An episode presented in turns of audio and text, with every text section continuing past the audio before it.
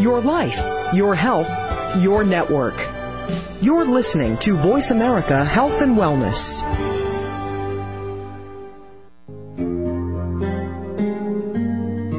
Welcome to Autism One, a conversation of hope, brought to you by the Sensory Learning Center with host and mother of a recovering child with autism, Betsy Hicks. All comments, views, and opinions expressed are solely those of the host, guest, and callers. In the next hour, Betsy and her guest illuminate how right now there is more reason than ever for individuals with autism spectrum disorders and their families to have the best hope for the brightest future. Through education and conversation, there is hope. Here's your host, Betsy Hicks. Hello and welcome to our show today. I am Betsy Hicks and my guest today is occupational therapist Gene Hurwin, who has over 25 years of experience in gymnastics instruction.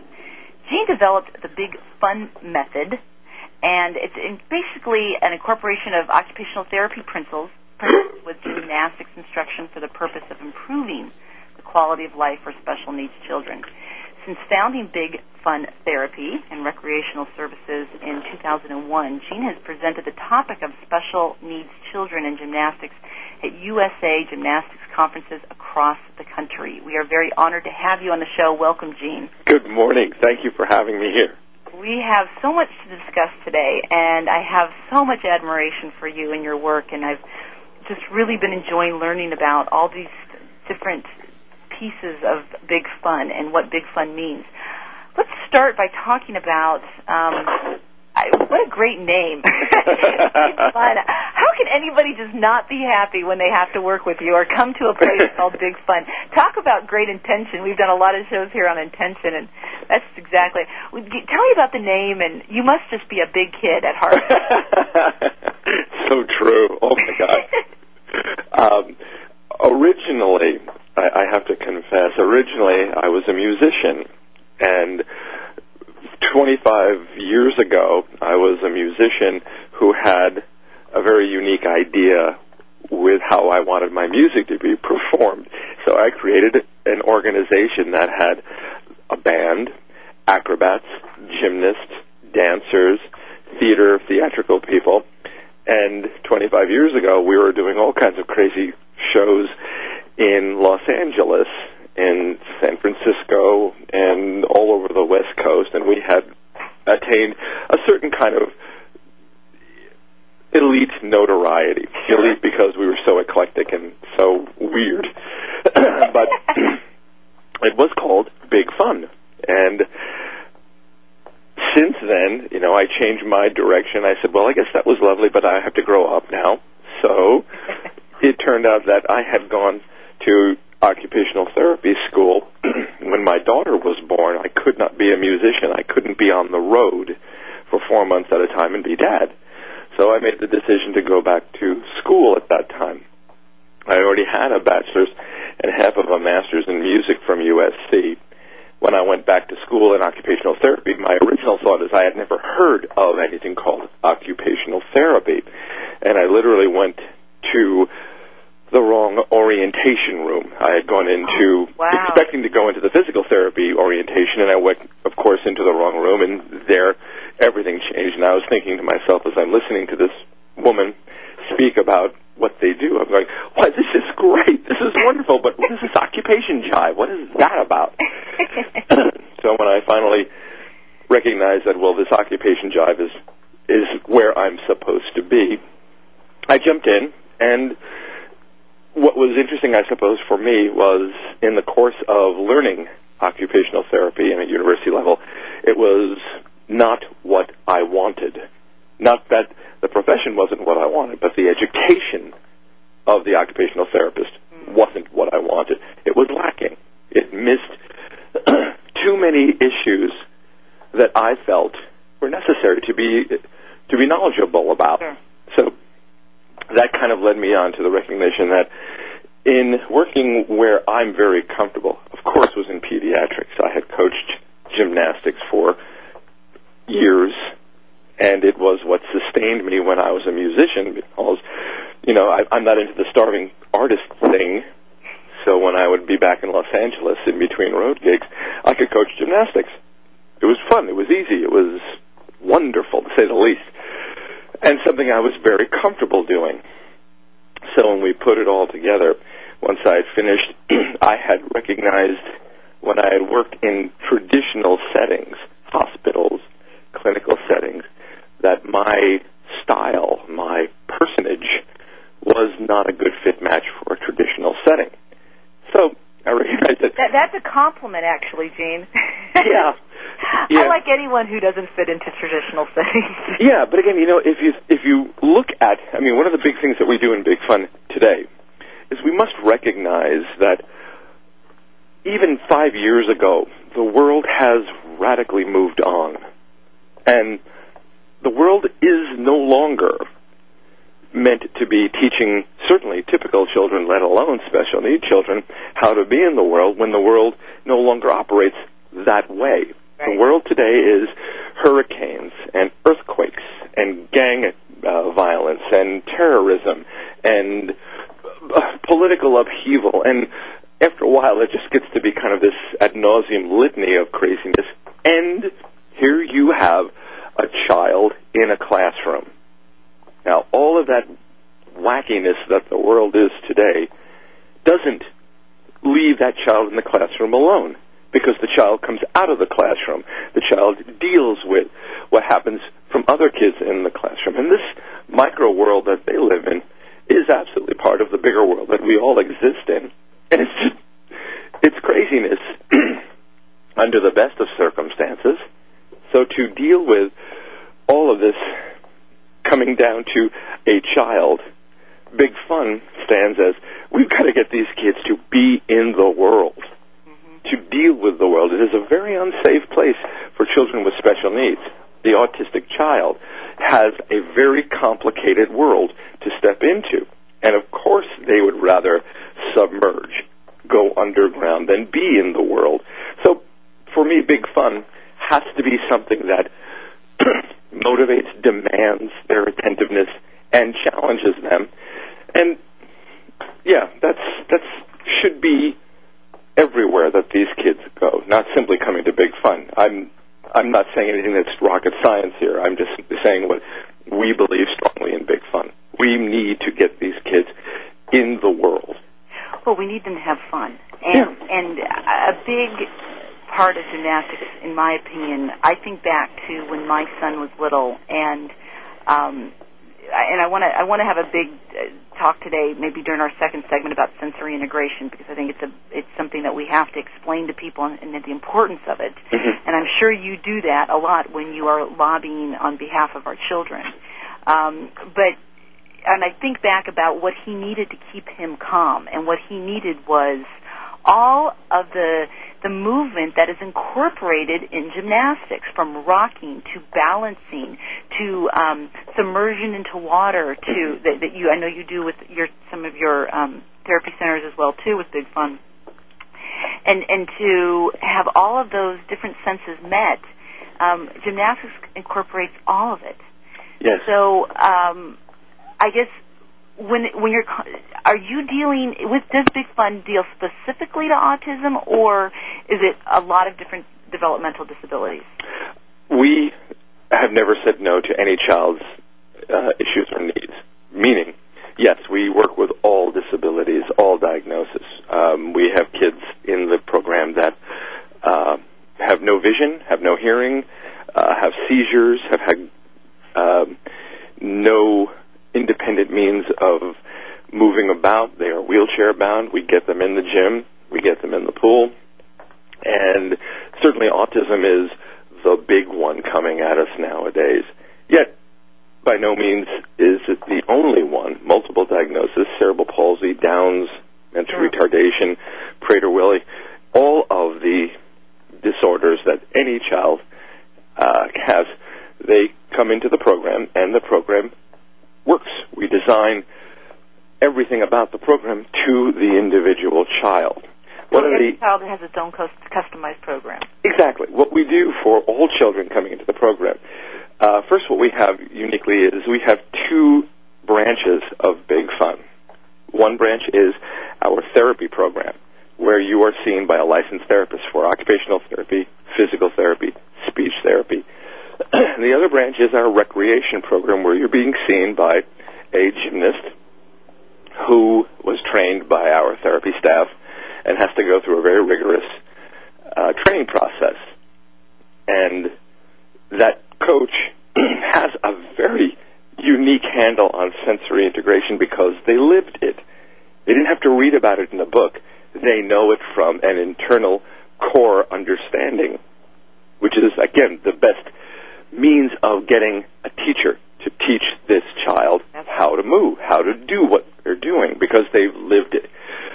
So, both our therapy and our recreation branch have that training going on with all of our staff.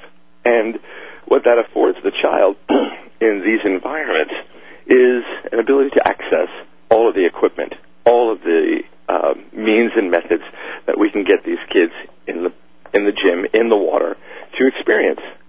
And even if it were simply just come in and experience, that's sometimes so worth all of the all the time and work and effort to get the kid in there.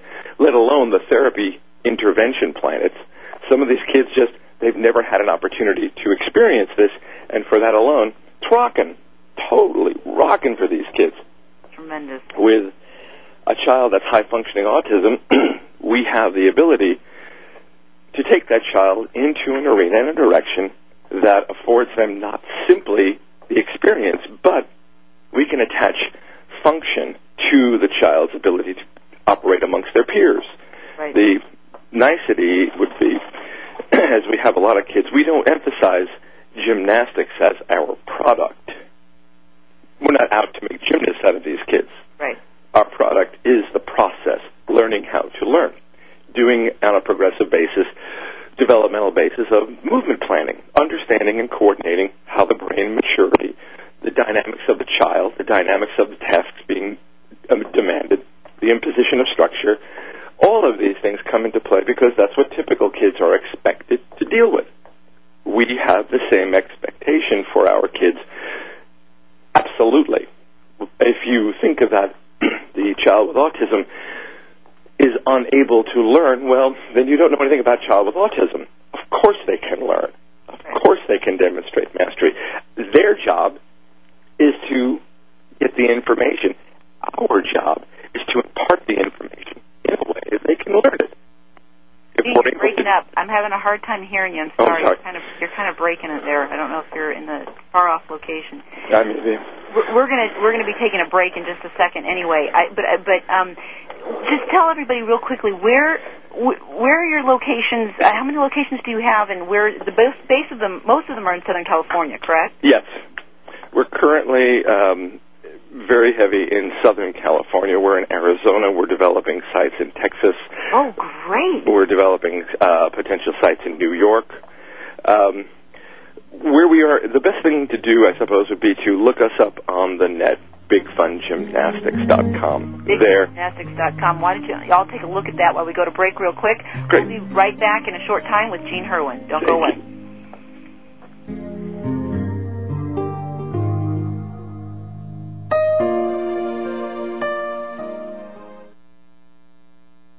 Real life solutions. Voice America Health and Wellness. We had a wonderful experience in our trip to the Sensory Learning Institute, and the main issue to sum everything up is that we went there with a child who was out of control and hyper, who had severe sensory issues and autistic tendencies, and we brought home a child who was vastly different. We brought home a child who plays with me and talks to me and looks in my eyes and tells me he loves me. The goal and focus of the sensory learning program is to enable the central nervous system to better process sensory information by simultaneously stimulating visual, auditory, and vestibular systems with light, sound, and motion. By challenging these three sensory systems to work together and adapt to multi-sensory input, this intervention often improves speech, perception, understanding, social interaction, coordinated movement, and the ability to learn. We invite all parents interested in sensory learning program for a child to complete the confidential assessment on our website at www.sensorylearning.com. In the realm of mental health, psychiatry is often misunderstood. On Good Psychiatry is Good Medicine with host and forensic psychiatrist Dr. Ron Kennedy Bailey. Find out the truth behind the myths, rumors, disparities, and misconceptions about the broad spectrum of mental illness and treatment options. Dr. Bailey educates and informs with truthful, factual, honest, and direct communication of information regarding mental health issues and topics to further enhance the overall medical and legal areas in healthcare. For the best information on ADHD, psychopharmacology, forensic, and psychiatric health concerns, tune into Good Psychiatry is Good Medicine with Dr. Ron Kennedy Bailey every Thursday at noon Pacific, 3 p.m. Eastern on the Voice America Health and Wellness channel. Raw to Radiant will change the way you look at food for the rest of your life. This is not a show about sprouted nuts, salads, or dehydrated foods. Host Kim Cohen will show you how a raw food diet, including raw meat dishes such as wild salmon ceviche, provides you with everything you need for a long life of radiant health and vitality. Tune in every Tuesday at 1 p.m. for Raw to Radiant on the Voice America Health and Wellness channel. Your life, your health, your network. You're listening to Voice America Health and Wellness. Welcome back to Autism One, a conversation of hope with Betsy Hicks. If you have a question or comment, call us toll free at 866 472 5792. Now back to the program. Here's Betsy. We are back here with Gene Hurwin of Big Fun Therapy and Recreational Services. He's basically most right now out of the Southern California area with some a location in Arizona, but he is expanding, and hopefully, if you're very lucky, you'll have a Big Fun opening by you very soon. But let's talk about gymnastics in general because um, not everybody has access to you, and as much as from what I've been reading and, and listening and understanding, you do it so tremendously well. But there are other, at least, ways to get some of the benefits that gymnastic offers, even in your own local community, and even some ways that you can develop some things in your own home. Um, and I, I also want to talk about sensory integration, and probably that would probably be the best place to start because before we really understand the need for gymnastics, we need to explain and understand why, what it's like to be in a wor- world where where sensory is so tremendously distorted when all those feelings are off. Oh yeah, very good point.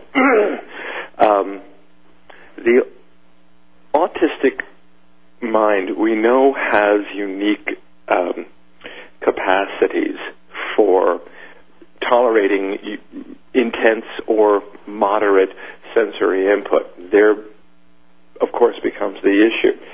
But the way the brain operates on a typical child, the typical child predictably takes information in visually, sound wise, touch wise, sensory wise in terms of how they use and feel their body. Predictably, a typical child can deal with what's coming at them. And if they can't deal with it, they can demonstrate that they are not able to tolerate. They can cry, they can talk, they can show anxiety. The typical child can then be told, here's what's going on, take it easy, I'll help you, I'll love you, I'll nurture you. the autistic child doesn't have that same capacity to demonstrate predictable use of sensory input. When we know that two twins, one with autism, one typical, in the middle of the Midwest, there's a thunderstorm. Well, the typical child will bolt up out of bed, run into their mom and dad's bedroom, and jump in bed with them. Whereas the autistic child will bolt out of bed, run to the closet, and close the door. That difference right there one child needs to shut away all of the sensory information, the smell, the touch, the taste, the hearing, the feeling, and remove themselves from that. Whereas the typical child needs all of that in, in direct comparison.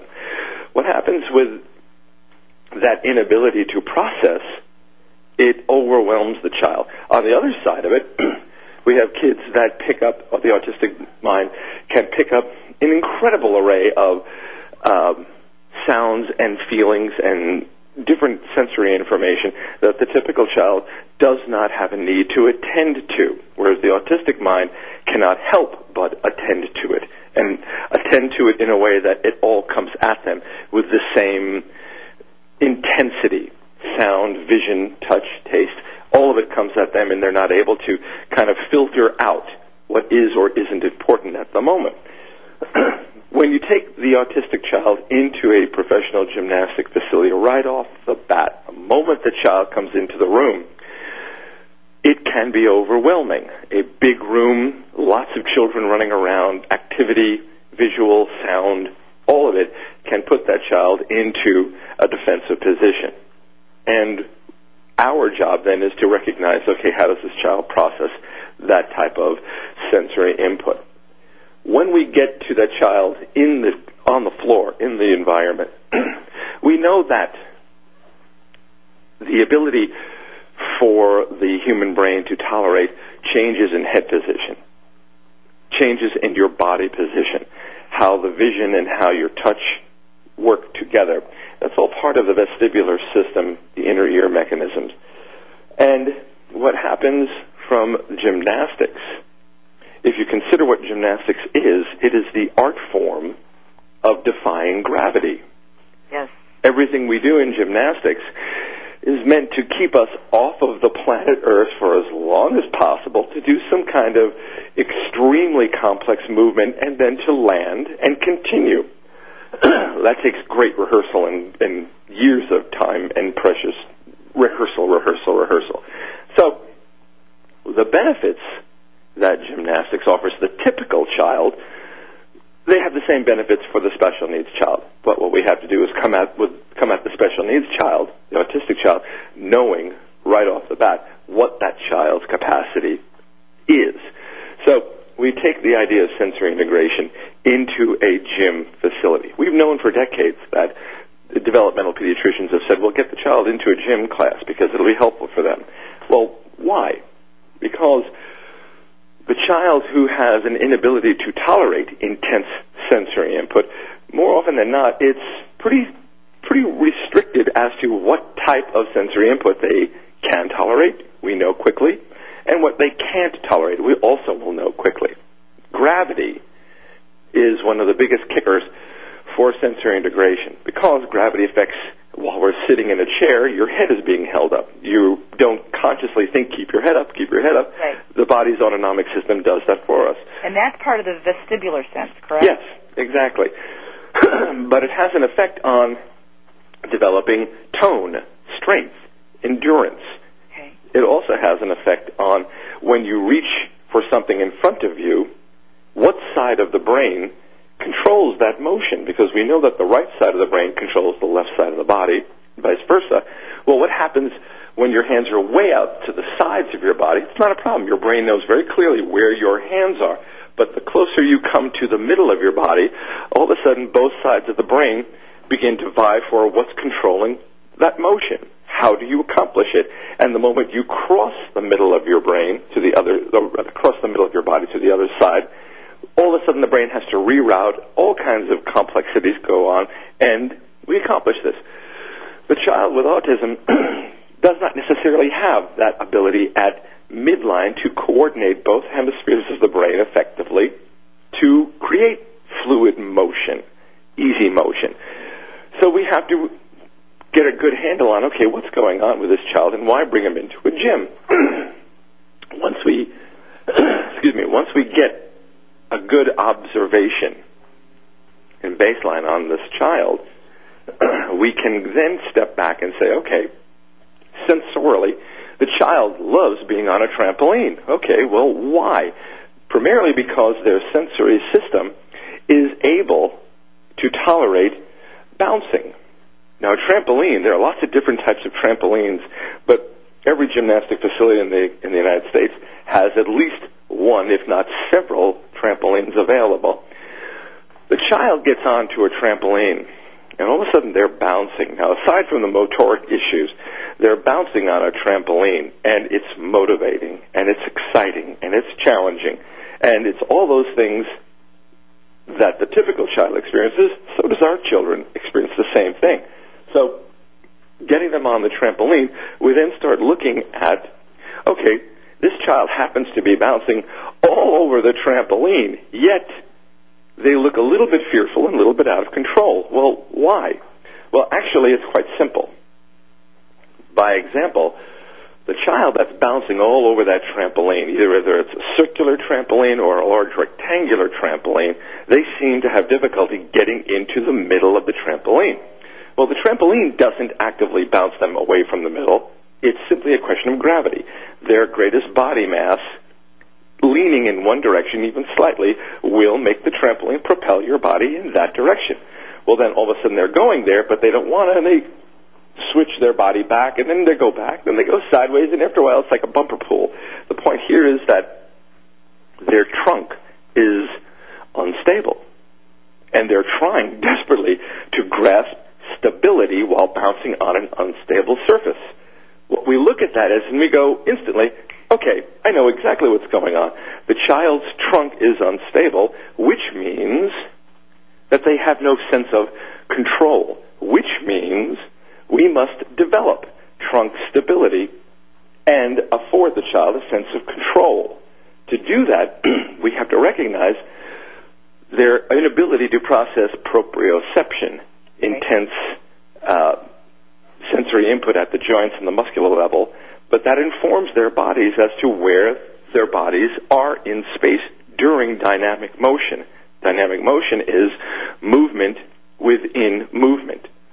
When you're running, your arms are pumping. That's movement within movement. When you're on trampoline, you're constantly adjusting on a microsecond process where your body is in space as it's being propelled. Your head has to maintain a vertical position or your head dips down and as a result, you'll go in that direction on trampoline. All these things are getting taken into account very quickly when the child is on trampoline, and you begin to say, okay, the child doesn't have an ability to use their arms for balance or establishing a righting reflex or establishing that if they're falling, that they reach their hands out to avoid injury. All of these things give us a better idea right away of how does the child interpret and process and create functional response from sensory input. So by that as an example, we can take what the gymnastic facility affords the kid, which is incredible potential, and work the child all around the gym and explore sensorially what each piece of equipment can afford the child to address trunk stability, let's say. Now, without question, if we're looking at an issue of trunk stability or instability. There are only 10,000 things we have available to choose to do in a gymnastic facility that addresses that. The entire art form of gymnastics has to have thousands of ways of working that particular issue. But more importantly, yes, we know that we have lots of things to do with that, but the things that we do for a four-year-old child are very different than the things we do for a 10 year old child. Okay, we'll talk about some of those different ways. We'll be right back. We'll take a quick break. We'll be right back with Gene Hurwin.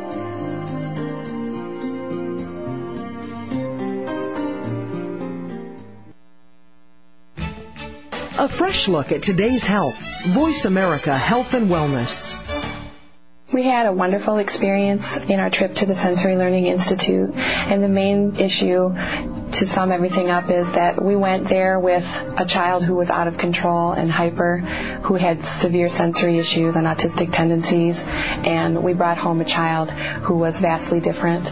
We brought home a child who plays with me and talks to me and looks in my eyes and tells me he loves me. The goal and focus of the sensory learning program is to enable the central nervous system to better process sensory information by simultaneously stimulating visual, auditory, and vestibular systems with light, sound, and motion. By challenging these three sensory systems to work together and adapt to multi-sensory input, this intervention often improves speech, perception, understanding, social interaction, coordinated movement, and the ability to learn. We invite all parents interested in sensory learning program for a child to complete the confidential assessment on our website at www.sensorylearning.com. Are you willing to be taught and invest a few minutes each week to learn principles that will ensure your success and fulfillment? Tune in every Tuesday at 10 a.m. Pacific Standard Time and 1 p.m. Pacific Standard Time to It's Easier Done Than Said on the Voice America Women's Channel.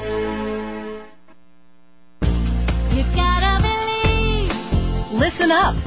Conceive Magazine is now on the air, live and on demand on the Voice America Health and Wellness channel every Wednesday at 2 p.m. Eastern, 11 a.m. Pacific. Hosted by Kim Hahn, founder of Conceive Magazine.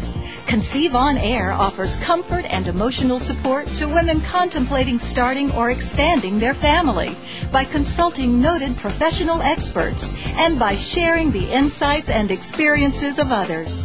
Kim wants to share her experiences to educate and empower women. Conceive on Air is the only complete resource destination that inspires and informs future moms about their fertility on the journey to parenthood. Conceive on Air with Kim Hahn, celebrating the creation of families.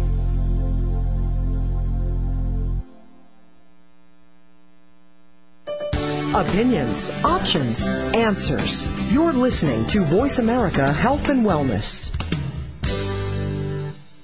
Welcome back to Autism One, a conversation of hope with Betsy Hicks. If you have a question or comment, call us toll free at 866 472 5792. Now back to the program. Here's Betsy.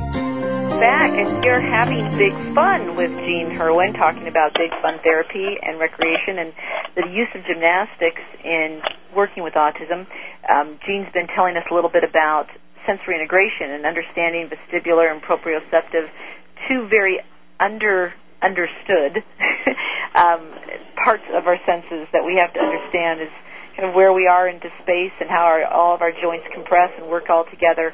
And Gene, you were just starting to touch into um, the differences in, in age and the needs of the different kids that come to, to your centers. Yeah, uh, as I was saying, a five-year-old child with autism presents pretty pretty typically in that they're very floppy. Their trunk is unstable. Their shoulder and scap are equally as unstable. Hence, the further down the arm you go to the fingers, of course it will be just as unstable. So these are predictable things that we look for right away when we do an assessment on each of the kids. But the end result is, okay, we've got a child that is five years old, and what he is able to deal with, what he is able to accomplish successfully, is very different than what a 10 year old child can do and deal with and accomplish. And again, very different from what a 15 year old child is able to deal with and accomplish. So, what is nice about professional gymnastic facilities as compared to a typical traditional clinical situation, first of all, gymnastic facilities are big. they must be to bring in all that type of equipment and use it and put it up appropriately. A five year old child does fantastically in a gymnastic facility, especially a kid, because the equipment is meant to take all of the beating that a five year old child can deliver to it. But it can also take that beating that a 10 year old child can deliver to it, as well as a 15 year old child, as well as me, an adult. The point that we recognize is that these gyms are, without question, a more appropriate scenario for children with autism simply because it affords them not simply a maximal place where they're too they're okay for the equipment then by the time they're six they're too big for the equipment and they have been doing the same thing in that small space and they plateau that will never happen in a gymnastic facility with our kids because there's always so much more we can do. There's never a point where we'll say, "Mom, Dad, you know, I, I'm going to discharge your child because there's nothing else we need we can do for your child." That doesn't happen with us. There is always so much more we can do. I mean, considering that our kids are operating in the gym at the same time team kids are operating in the gym, and as a result, not only does it give the child a sense of, I'd like to try what they're doing, but it also levels the playing field between the special need child and the typical child. we work right there with them. We do every single thing that they do. We just do it in a way that our kids can access it. But it levels the playing field. Typical kids in the gym have meltdowns every workout. Our kids have meltdowns, so it's kind of like, okay, who's having a meltdown now? Okay, knock your socks off. let's get going. Let's get back to it. Do the kids that you work with, with the big fun piece, are you usually incorporated within a gym that's also working with typical um, children as well? yes. In other words, we only go into big professional facilities that uh, several of them here in Southern California are Olympic training centers.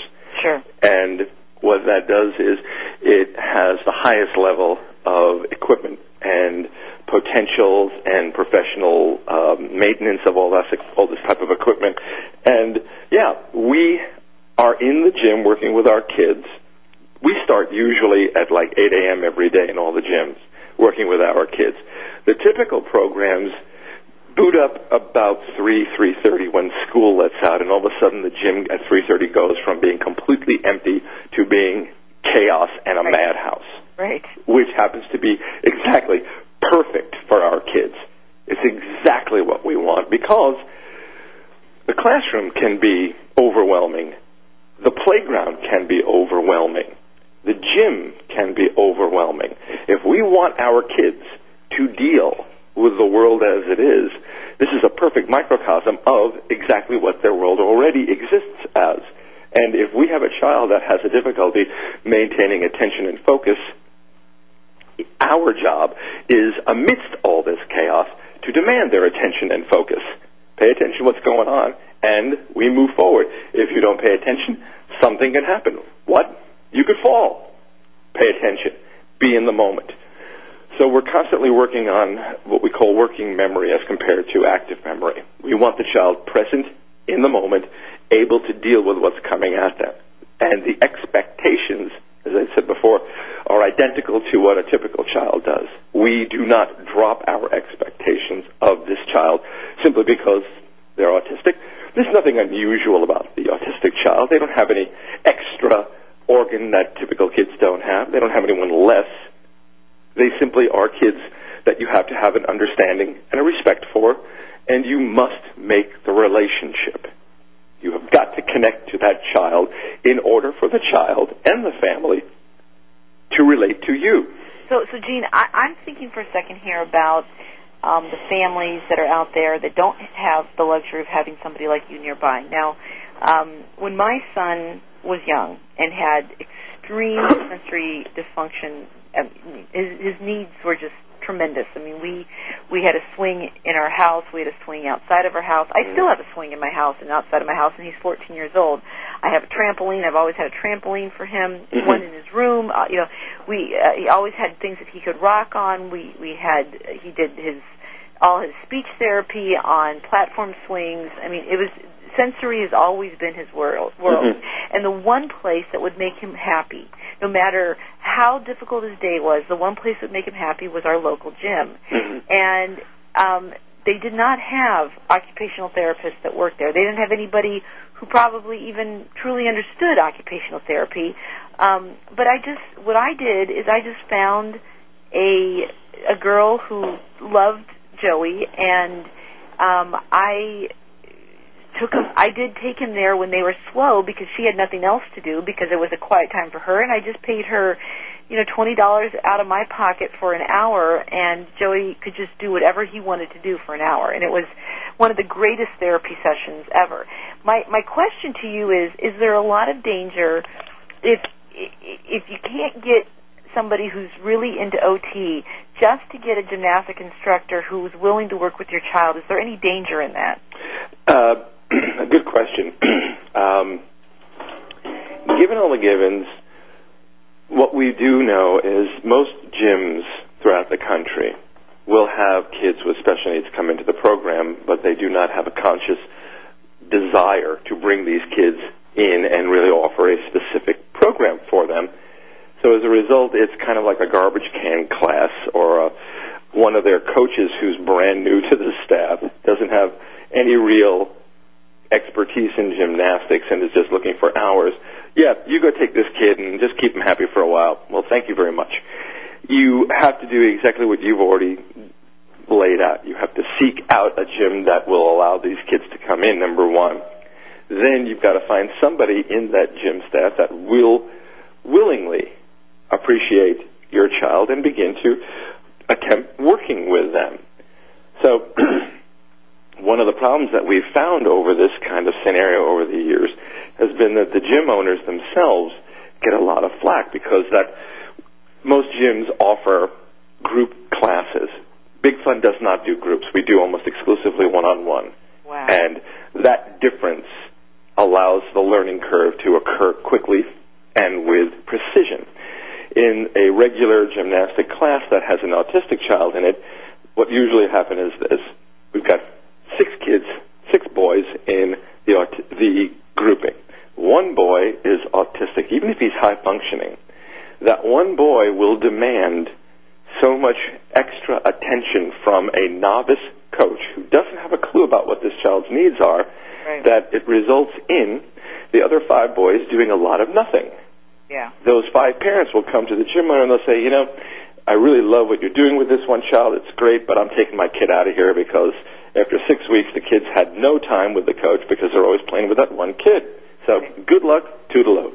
As a result, the gyms say, you know, we can't have that, and we really wish you the best of luck, and toodaloo to you.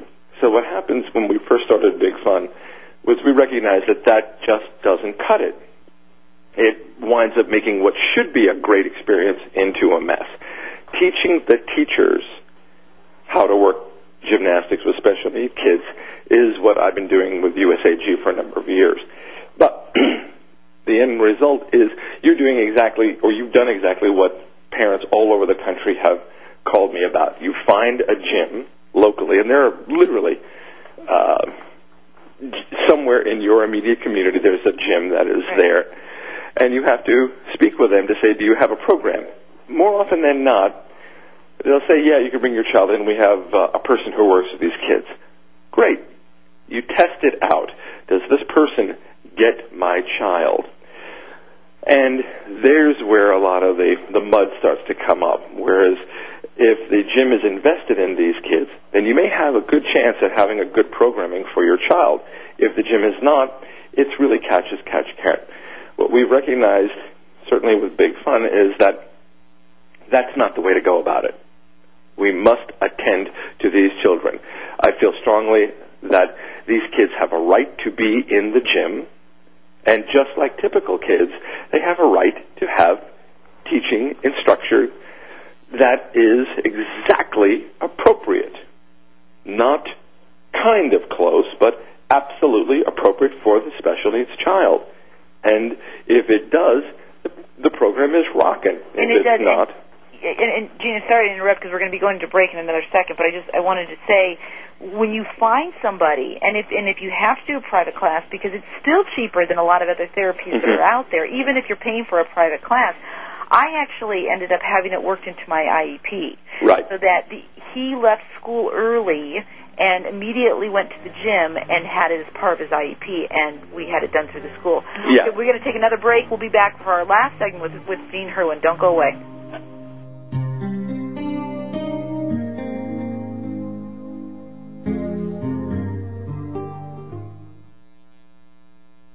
Opinions, options, answers.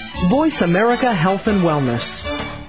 We had a wonderful experience in our trip to the Sensory Learning Institute, and the main issue to sum everything up is that we went there with a child who was out of control and hyper, who had severe sensory issues and autistic tendencies, and we brought home a child who was vastly different.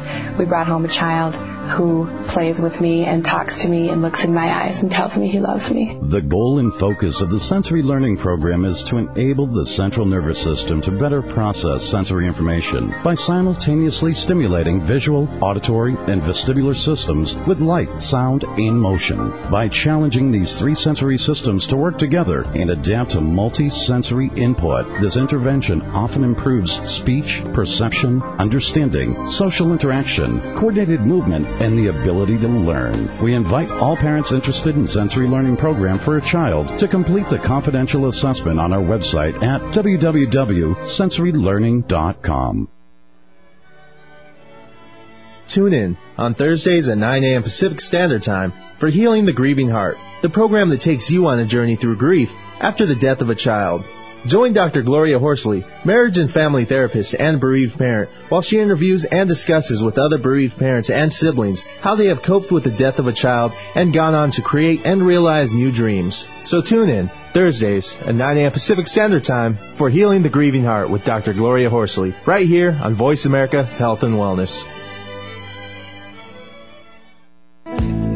For the most current and up-to-date information and options in childbearing, family health, and parenting, tune in to Celesta Ranisi's Timely Topics in Childbirth, broadcasting every Wednesday at noon Pacific, 3 p.m. Eastern, on the Voice America Health and Wellness Channel. If you don't know your options, you don't have any.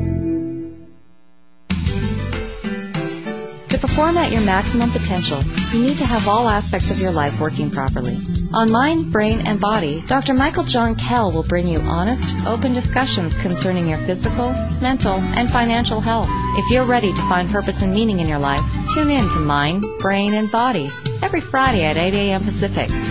Mind, Brain, and Body on Voice America Health and Wellness. Radio dedicated to your health, wealth, wisdom, and purpose. Opinions, options, answers. You're listening to Voice America Health and Wellness. Welcome back to Autism One, a conversation of hope with Betsy Hicks. If you have a question or comment, call us toll free at 866-472-5792. Now back to the program. Here's Betsy. We are back with Gene Hurwin talking about Big Fun, which is um, his wonderful organizations that work with g- gymnastics for children with autism and other disabilities similar to that. Um, uh, Gene, one thing I always like to do in my show is I, I want to make give everybody some good practical information for no matter where they lived, and we've talked a little bit about what they could do with the local gym in their area. But I'd like to talk a little bit about what they can bring into their home for their child to help them deal with so much of the sensory pieces that we we've been speaking of. Um, I, I'm a big fan of swings, and can you talk a little bit about some of the some of the home equipment that you can get?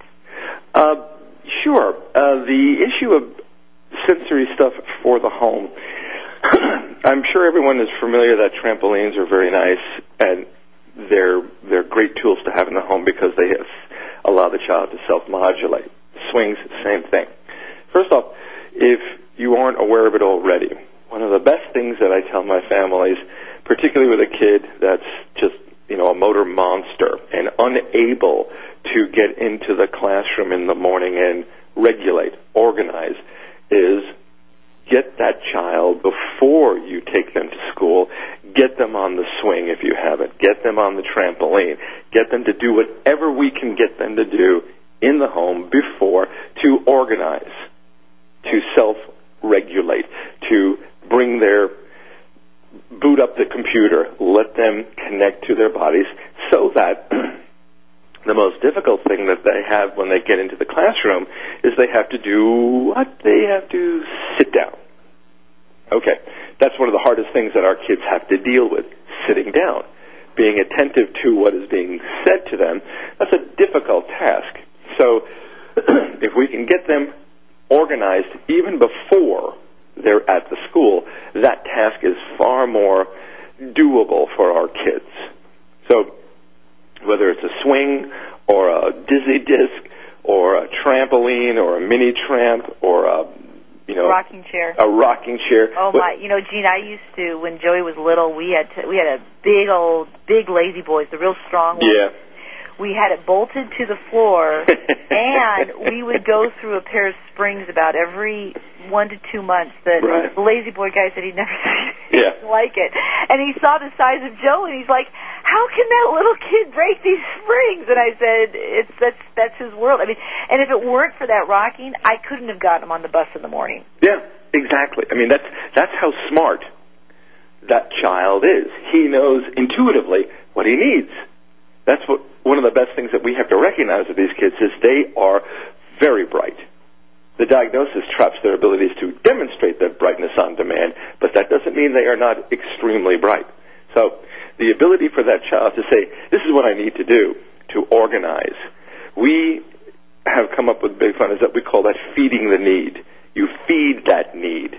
You cram it down the kid's throat so that they go, okay, I'm now organized.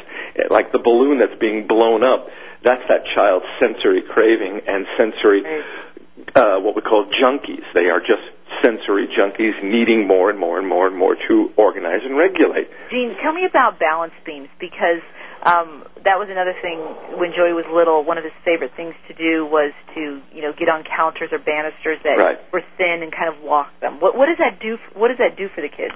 Um, what he's really doing is he's motor planning and he's utilizing all of the sensory input to create an action plan. Just walking, just climbing, just feeling his body. As compared to whether it's a beam or what we use in Big Fun or giant ladder setups that we have constructed for us, the idea is that he's closing the gravity loop with his hands, his feet, his trunk. He's using his body in novel ways. He may get to a point where he does the same route, the same thing, but what he's doing is he's utilizing all of the body simultaneously. So that creates mastery. And mastery creates self-esteem, self-confidence. Look what I can do. I can do this and I can, I can do this and then I can do this and look what I'm doing. I'm sequencing and I'm doing this to this to this. While he's not aware of that, that's what's occurring. Again, a demonstration of how creative, how bright the child is. what you're looking at in the longer picture, the bigger picture, is when we get a kid on the playground and we have playground structures, the structures that we see all over Southern California, you may have them in the open playgrounds, are these big uh, steel and concrete structures that are very stable. With our kids, they're very exciting to be on for about 10 minutes and then they're static. There's nothing else novel about them. So typical kids will get on there, they'll get bored. Our kids will get on and get bored. So our kids are seeking new input, the novelty of it. And once our kids get onto that novelty and buy into other kids are doing it, it becomes a great social prospect. The child at the playground, the school playground, there are usually some kind of bars. Now the boys gravitate to the bars because they can socialize while moving. Mm-hmm. Sounds like speech therapy, doesn't it? Right. And our kids, the ones that have very low trunk control, very low tone, they look at that, you know, all that action on those bars and beams, and they're thinking to themselves, "I really like to do that." Yet, I'm not stupid. I can't do that, and I'll kill myself. So, no, I'm not going to. So they exclude themselves from the peer play. Well, the truth is, what we want is just the opposite. We want them in the peer play.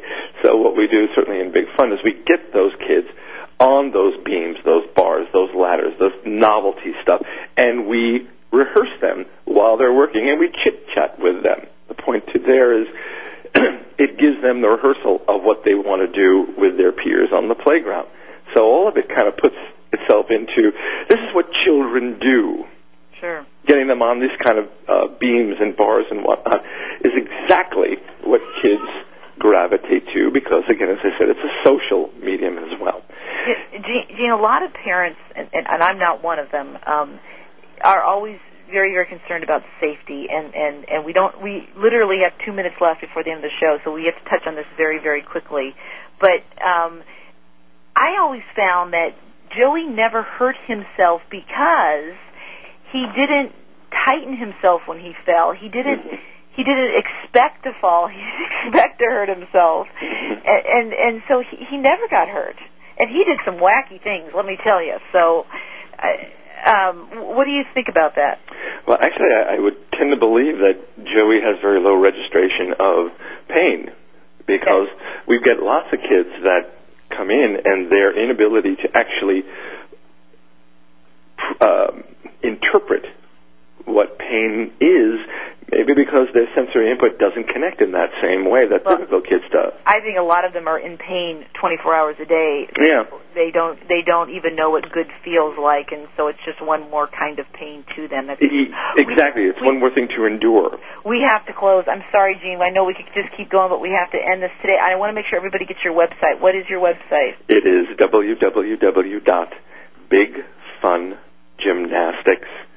www.bigfungymnastics.com. Oh, what a great, great organization. And we're to um, please go and visit them and, and you know just lobby as much as you can to get one near you. Um, next week we are going to have Mark Pierce, who has a CD on how to, to play for your children, how to take a shower and brush their teeth, and we have the wonderful Kathy Bollinger returning to the show to talk about her CD, My Turn, Your Turn, which is social stories and, and talk to music towards that. Thank you, Mr. Gene Hurwin. Thank I you. appreciate your time today, and uh, thank you for everybody who's been visiting with us. We'll all talk to you next week. Bye-bye. Bye bye.